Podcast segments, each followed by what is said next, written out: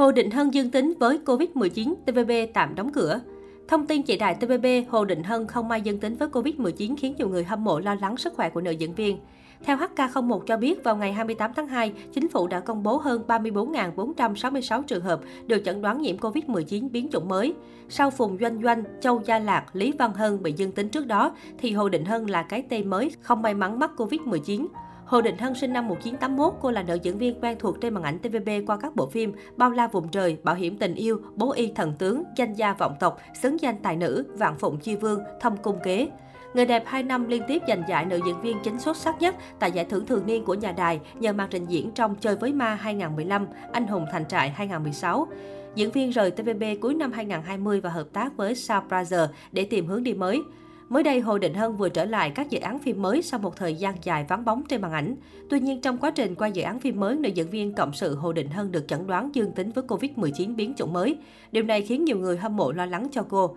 Để tránh sự lây nhiễm lẫn nhau giữa các nhân viên phía trước và phía sau hậu trường, ban đầu tất cả các nhân viên của TVB đã bị đình chỉ cho đến ngày hôm qua, nhưng hiện nay TVB đã kéo dài thời gian tạm dừng đến ngày 7 tháng 3. Ngày hôm qua, TVB cũng đưa ra một tuyên bố chỉ ra rằng để bảo vệ sự an toàn của các nhân viên và đồng nghiệp và tránh lây nhiễm chéo, TTCV đã được khử trùng kỹ lưỡng và làm sạch sâu trong những ngày gần đây để đảm bảo an toàn tuyệt đối trước khi tiếp tục quay phim. Đặc biệt trong quá trình quay, nam diễn viên Trần Hào là nam nghệ sĩ có nhiều cảnh quay trước đó với đàn em. Trả lời phỏng vấn truyền thông, Trần Hào cho biết bản thân anh cũng rất lo lắng nếu không may bị dương tính với Covid-19, mặc dù kết quả xét nghiệm trước đó đã âm tính. Vì vậy, sau khi từ đoàn phim trở về nhà, hầu hết thời gian ở nhà anh đều ở trên sân thượng. Ngay cả khi tập luyện và ngủ nghỉ, anh đều ăn uống trong một phòng riêng, đeo khẩu trang nghiêm ngặt hơn 24 trên 24 giờ và nó phải được thay đổi thường xuyên. Trần Hào cũng cho biết thêm đây là điều chưa từng có ở Hồng Kông. Trong khoảng thời gian đặc biệt này, tôi hy vọng mọi người có thể nắm chặt tay nhau và cùng nhau vượt qua khoảng thời gian khó khăn này. Việc tạm dừng toàn bộ đoàn phim quyết định này là rất đúng. Tôi hy vọng sẽ giảm được tình trạng lây nhiễm chéo, Trần Hào chia sẻ. Vợ nam diễn viên Hoa hậu Hồng Kông Trần Nhân Mỹ cũng đã đăng tải một đoạn video ngắn trên Instagram vào ngày hôm qua.